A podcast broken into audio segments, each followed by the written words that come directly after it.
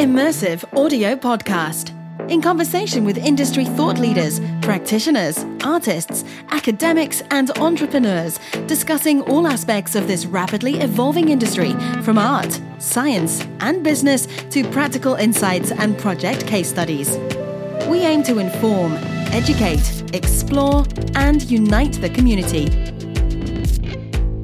Welcome to the Immersive Audio Podcast, brought to you by 1618 Digital. Today, host Oliver Kadel is joined in the studio by Senior Lecturer in Audio and Music Technology at the University of York, Dr. Gavin Kearney. Gavin currently teaches both bachelor's and master level courses on spatial audio and surround sound, audio engineering, and sound production and post production methods. He also continues to work in the audio industry as a sound engineer and designer. In this episode, Gavin focuses on ongoing research, industry practice standards, and enhancing audio description.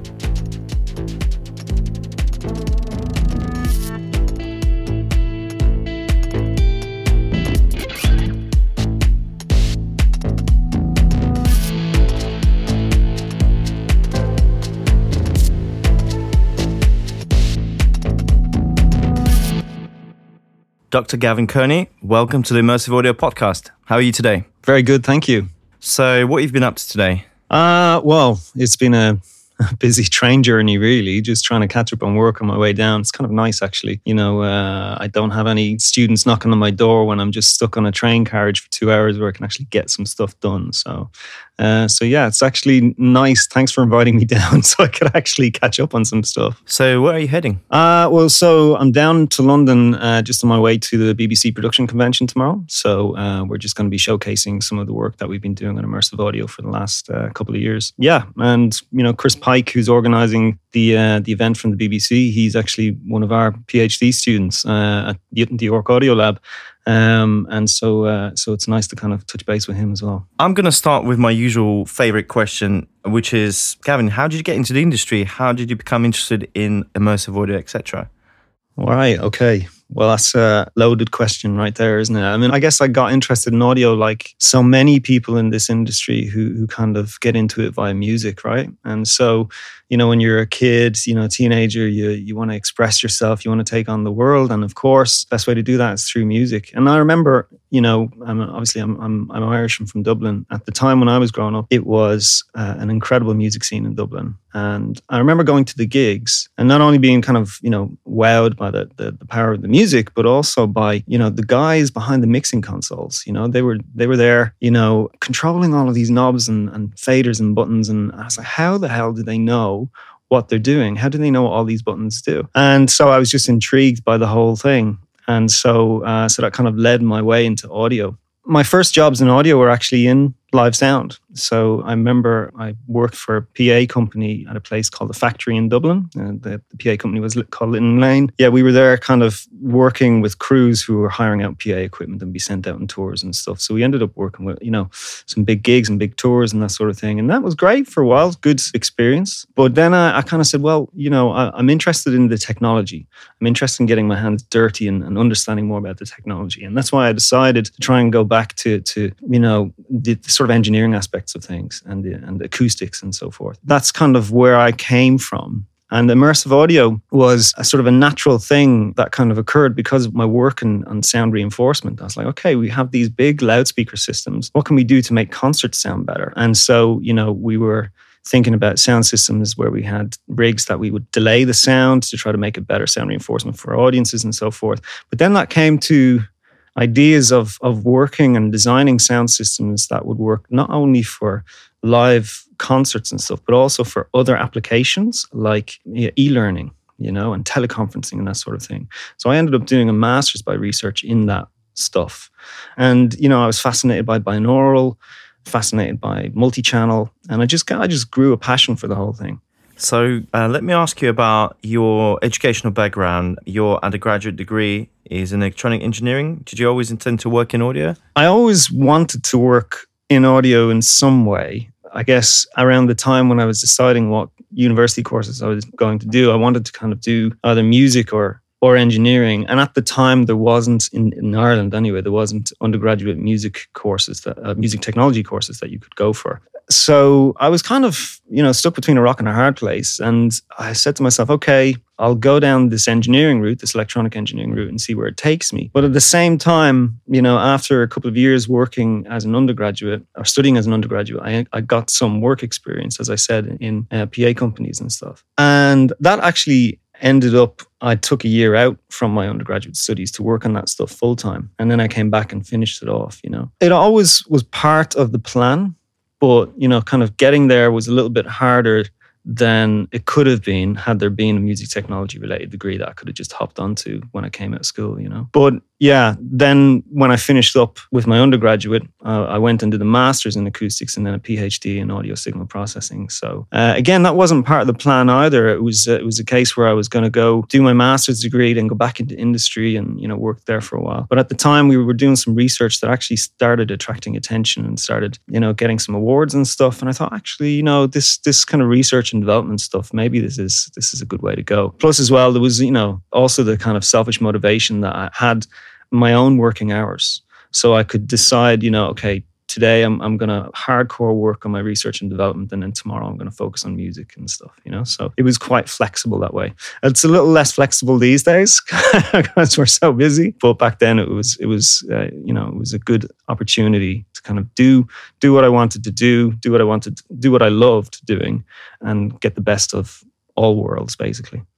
Hmm, very interesting you were previously a lecturer in sound design and now lecturer in audio and music technology in the University of York. Can you tell us about these courses and what they cover? Yeah, sure. I guess when I when I first moved to uh, to York in uh, January 2011, I was working for the Department of, of Theatre, Film and Television. And that was primarily to teach on the sound design master's course there. And that master's course is actually part of a post production master's. So you can do you can choose to do sound design or you can choose to do visual effects.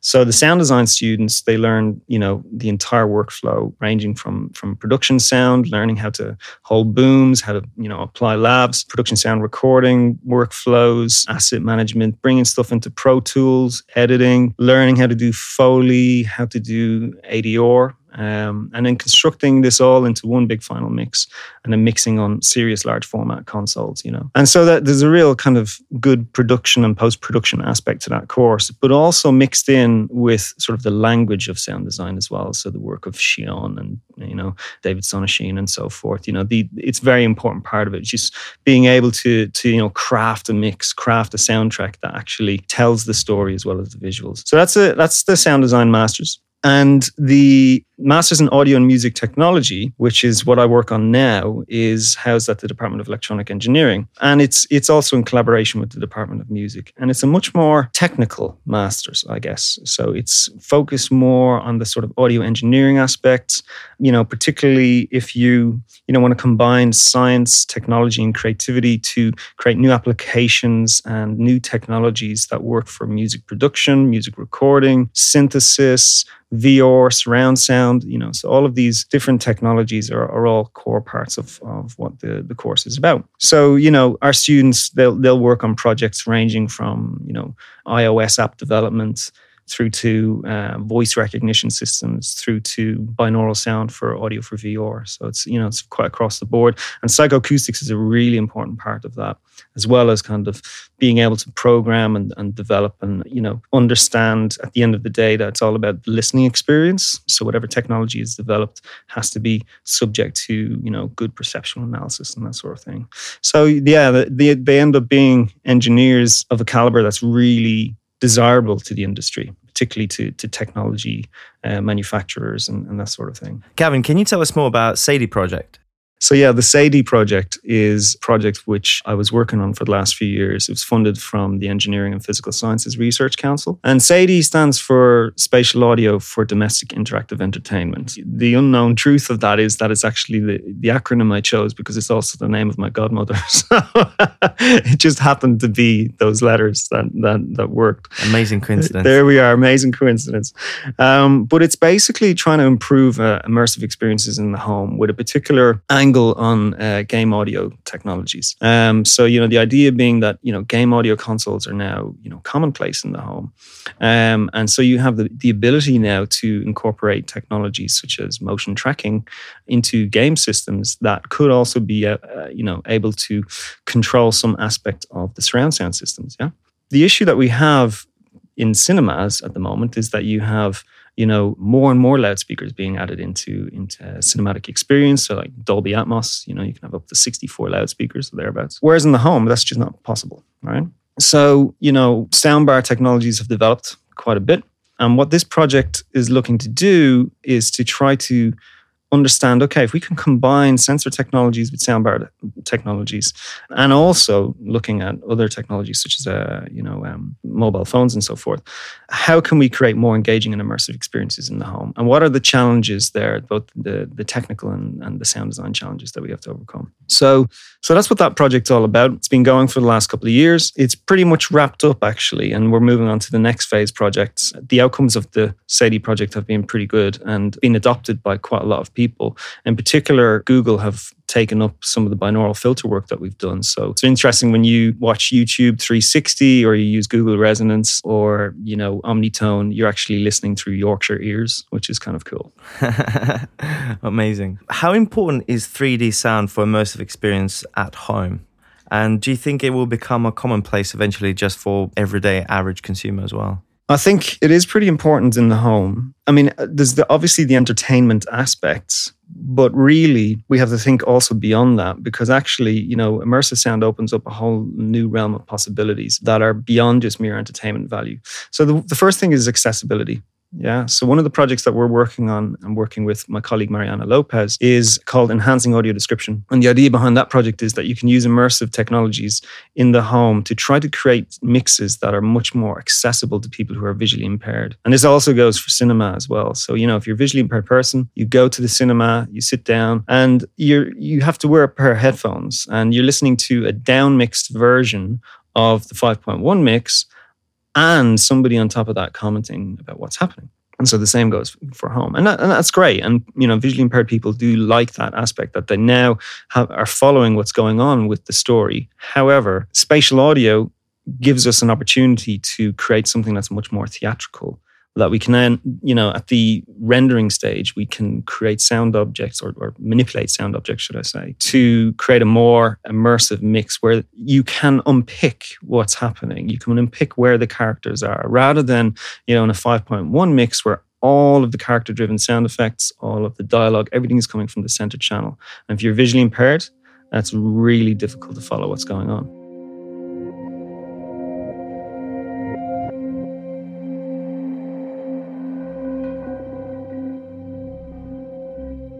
I sit on my bed, my dingy room full of shadows.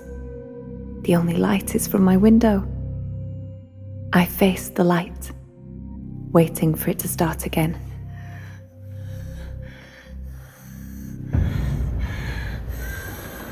The nurse brings the silver bucket and gets me ready.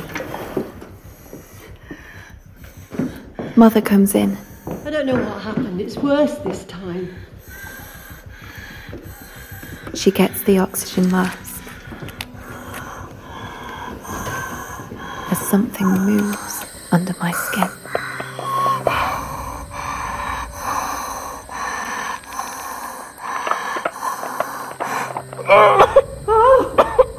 There's only one way to get them out.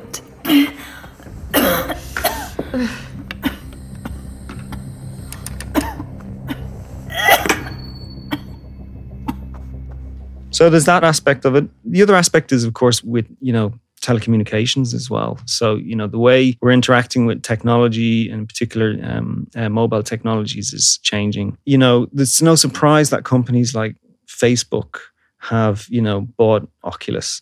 Um, they see big market potential for changing the way in which people interact with social media. And so one can envisage that in the home, that you're going to have you know the ability to have not not the feeling that you are there anymore but the feeling that they are here yeah so that when you're engaging in a social media conversation or in telephone conversations or video conferencing that you feel like you're there with the person. And immersive sound is critical to making sure that happens. And then I guess, you know, the other aspects to this are, you know, things that that really go beyond entertainment value. Things like training, things like therapy. For example, we have a, a project where we're working on that we're working on with um, Accessible Arts and Media as a charity in York, and, and that's looking at using immersive soundscapes to try to help children with autistic spectrum disorder. So we're trying to, you know, allow realistic sound fields to be exposed to these children who have issues with particular sounds.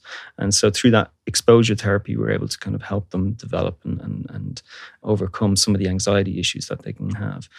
So yeah, I think there's huge potential here. And I think over the next few years, we're going to see some big steps forward to getting immersive sound in the home. Where can our listeners find more information about all the things you talked about? Anything available for public domain to read and explore more? Because it's quite groundbreaking research. Yeah, I guess a good place to start, well, particularly with the SADIE project. The SADIE project has its own website, so www.sadie-project.co.uk. And a lot of the research results and publications that we created for that are up on that website. And also, the Enhancing Audio Description project has its own website, which is uh, www.enhancingaudioDescription.com. And then, of course, we have our own departmental web pages, which you know showcase all of our research. So definitely, people who are listening, go to our web pages, look for audio and music technology, and you'll see um, all the projects that we're working on on immersive audio. He totally answered my next question, but just in case if there's anything else to add, what the challenges that are being addressed in this project? Is there anything else you haven't mentioned? And perhaps have you come across uh, quite significant unexpected issues during the research? I guess one thing that uh, I haven't mentioned but and I won't say it's unexpected, although I guess something that we hadn't strongly considered, but in retrospect really should be considered is uh, the whole aspect of sound quality. So when we started working with Google, we did some perceptual listening tests on what Google currently had in terms of their binaural audio system to what we were proposing and the different binaural filters that we had. And it was very interesting to see that, you know, the spatial audio quality of our filters was higher ranked across the board over what Google currently had, which was great to see. But then we also asked the people in this study, okay, what is the most important thing to you in an immersive audio system? And we had all of these different attributes like naturalness and envelopment, externalization, and so forth. The number one thing was sound quality. And I think that's something that's got to be key to any immersive audio technology development is that it has to sound good. It doesn't matter if you've got the best externalization, the best localization, you hear sounds going above your head, that's wonderful. But if it doesn't have that, you know, engaging, hyper real, great timbre, it's not going to fly. I have to admit, I have spoken about this specific problem to many people and I heard these concerns before. I'm wondering, is there anything on the horizon that you guys potentially anticipating in terms of that being a solution or at least uh, potential avenues to explore that could lead to significant improvements or ultimate solutions for this problem? Yeah. So that was a mouthful. so one of the things that we're looking to do is to first of all try to make the sound quality somewhat uniform across different rendering schemes. So, for example, in first order ambisonics, right? You can create an ambisonic mix and you can render that over headphones over what we, we call virtual loudspeaker reproduction. So the idea being that you're you're listening over headphones, but you're sat in the sweet spot of a virtual loudspeaker rig. But how that virtual loudspeaker rig is formed, whether it's a cube, an octahedron, uh, a dodecahedron, whatever, that has significant impact on the perceived timbre, even though it's the same mix. And then you can take that and you can you can then look at different ambisonic orders where you know second order third order fifth seventh you know the spatial audio quality gets better the fidelity gets better you, you're able to localize the sound sources with much greater clarity. But again the timbre changes yeah? So you have an issue here. On the one hand ambisonics is, is a wonderful speaker agnostic format. You know you create one mix and reproduce it over multiple loudspeaker rigs. But at the same time, you have that problem where it's going to sound different over these different loudspeaker rigs. So we're working on sets of filters that try to equalize the difference between each of these different arrays so that you can apply that at the rendering stage and say okay here's my here's the filter which you know i know will work as a as a good benchmark here so that when i reproduce my sound and i'm mixing my sound if i'm a content creator then when i go to another loudspeaker system or another virtual loudspeaker array or even to a real loudspeaker system that I have something that's more consistent. Yeah. So it is quite shocking, you know, when I give people demonstrations of this, just flicking between different decoding schemes, how radical it changes, particularly in the high frequencies. So I think that's a big problem and it's something that we want to overcome we kind of moved on from really, really fascinating concepts that you're researching at Sadie at the moment. I would like to come back to it just for a brief moment. And I'm wondering if, as a creative, do you see any potential ways of using those findings, for example, where you enhance audio for visually impaired people or people with autism and you know learning disabilities like that. Is there anything you can take from that domain and apply in the creative world in the world of storytelling gaming whatnot in a practical sense? Mm, yeah. I guess with the enhancing audio description project one of the key goals with that project is actually to take everything from literally from the script right through to post production and consider that in terms of accessibility, right? And so what we ended up doing from the spatial audio side was actually thinking about what the end listeners are truly hearing when they hear, you know, sound sources with different spatial panning, with different reverbs and so forth.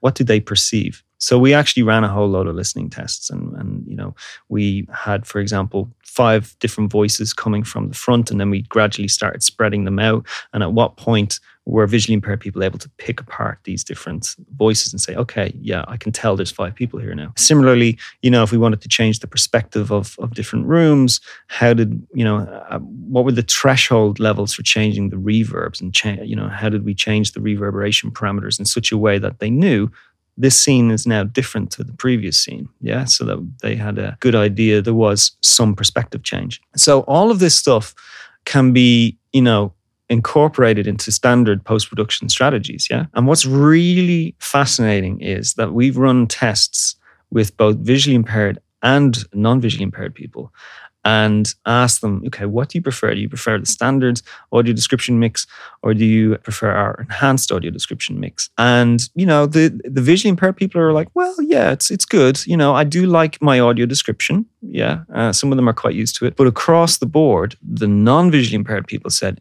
yeah, the enhanced audio description mix is awesome. We really love it. So there's something to be said there. And that's, a, that's even with visuals that, you know, you don't have to relegate the dialogue to the center channel anymore if you do it in a good controlled way in a way that you know is psychoacoustically possible to do and so I, th- I thought that was great you know just the average listener prefers this mix over what they usually hear on 5.1 that's really interesting. Not something i had a pleasure to deal with personally but it seems to me that traditionally people always tend to just that's across all kinds of industries uh, film music people tend to aim for this sort of very uniform very transition smooth kind of flat is a is a wrong word. You know, these kind of high contrast and perhaps less conventional panning approach always seem to be punished, considered as a version of a rough mix as opposed to a finished mix. And now we're learning within the immersive audio domain that perhaps this is something we enjoy more than uh, the other approach. I think the key thing here is controllability because what we can do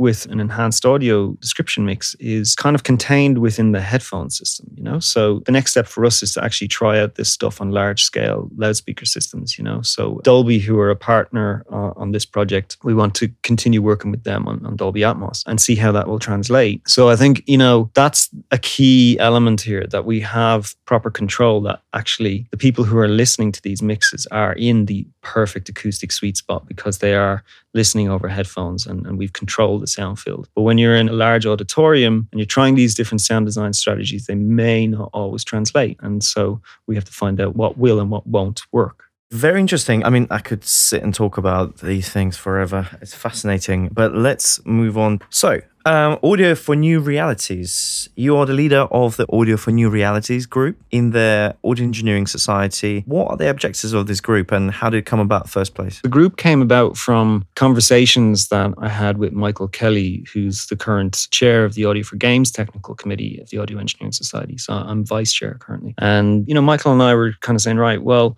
you know, the AES has been doing some stuff in this space. They had the Audio for Virtual and Augmented Reality conference in LA uh, a couple of years ago, and that was great success. And the AES kind of realized, you know, we don't really have a proper roadmap here or a proper way of dealing with, you know, recommendations and standards and practices and so forth. So we said, right, okay, let's let's form a subgroup as part of the Audio for Games technical committee. Now, it's not so much that this is about audio for games per se. I mean, it is across the board for all new realities media from cinematic VR right through to linear nonlinear narratives. But I think the goal of it is to try and create this roadmap so that people who are coming to this from an audio engineering perspective, be it researchers, be it system designers, be it sound designers, that they're able to kind of come to this place and understand okay, I want to find out more about capabilities of Unity, what I can do in terms of 3D audio within that framework. Yeah. And so it's sort of, we're thinking of like a one stop shop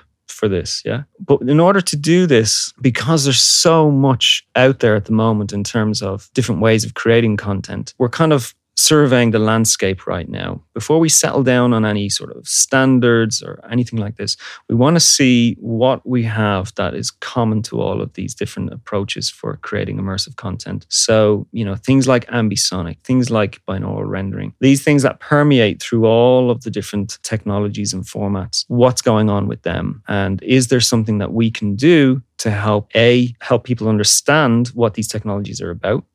B, to recommend certain practices and, and, workflows where they can utilize these technologies well so that they translate in a reasonable fashion across the different distribution formats. And then C, to think about okay, what is making these different technologies sound quite dissimilar? Um, and again, how can we unify and bring them all together and try and create some recommendations and potentially some standards down the road? But right now, because like I said, it's so volatile, creating standards right now is probably a little premature. There are things that are starting to settle down a little bit, but I think there's more work to be done on this.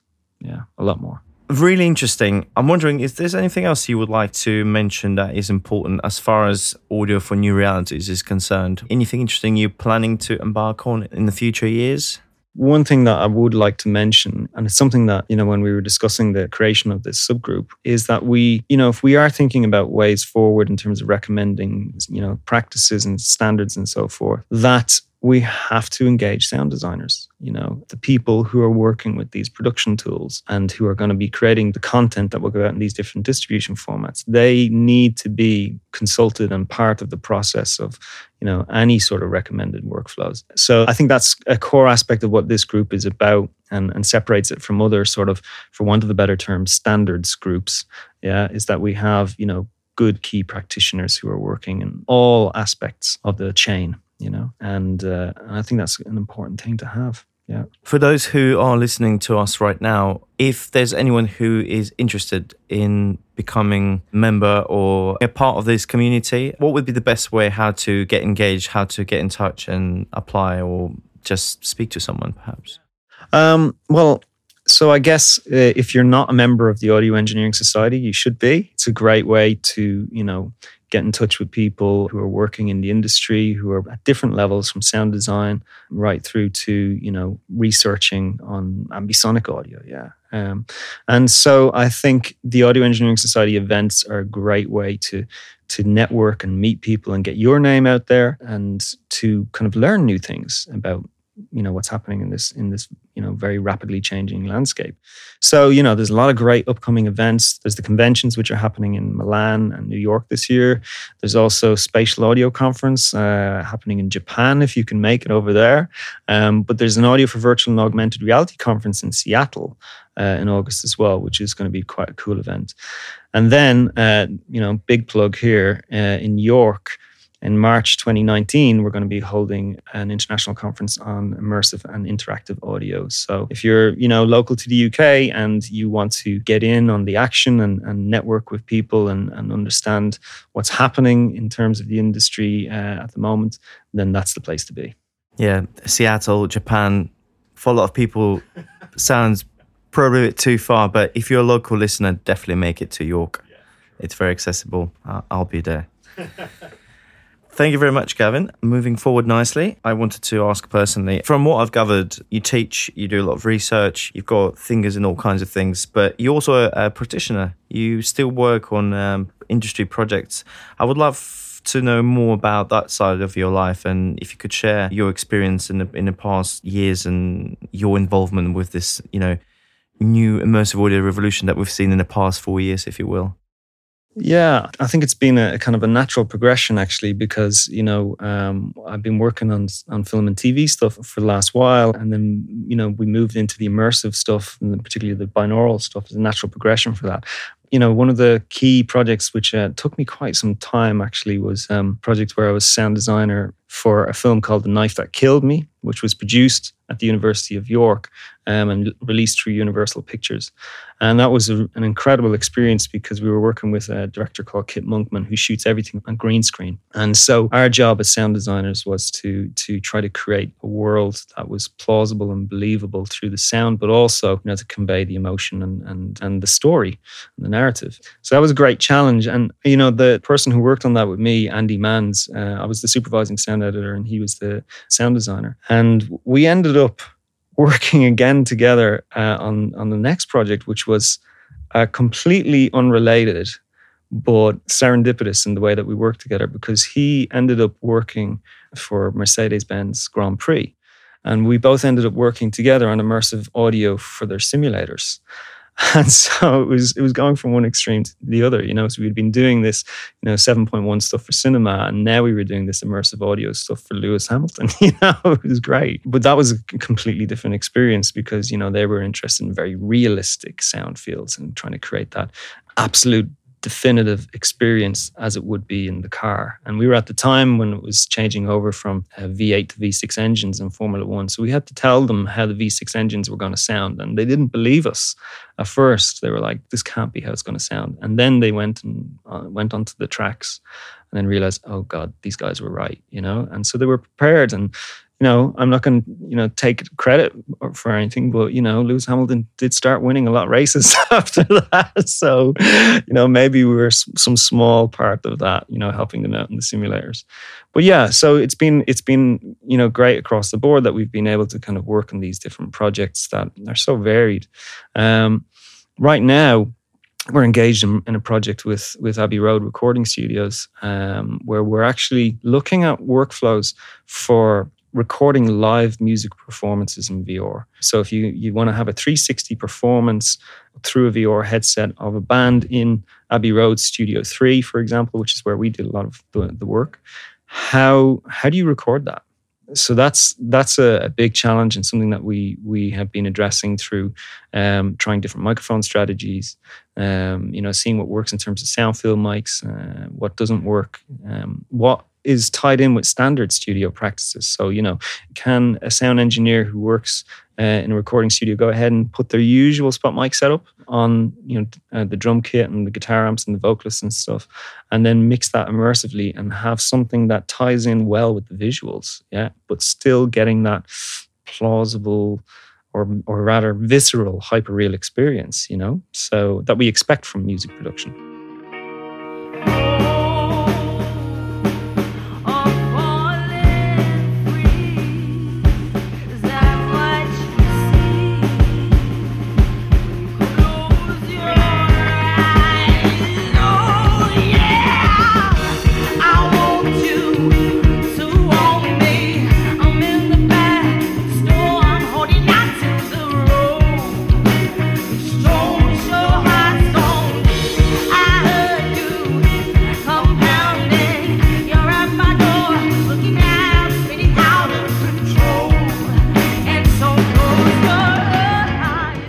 So it's great that you know we're we're still getting to to look at those practical challenges uh, in our practice, and that really helps us informs us when we go to to teach students about this stuff that we're able to say okay well this is you know this is this, these are the challenges that are facing the industry right now in terms of workflows in terms of recording in terms of mixing.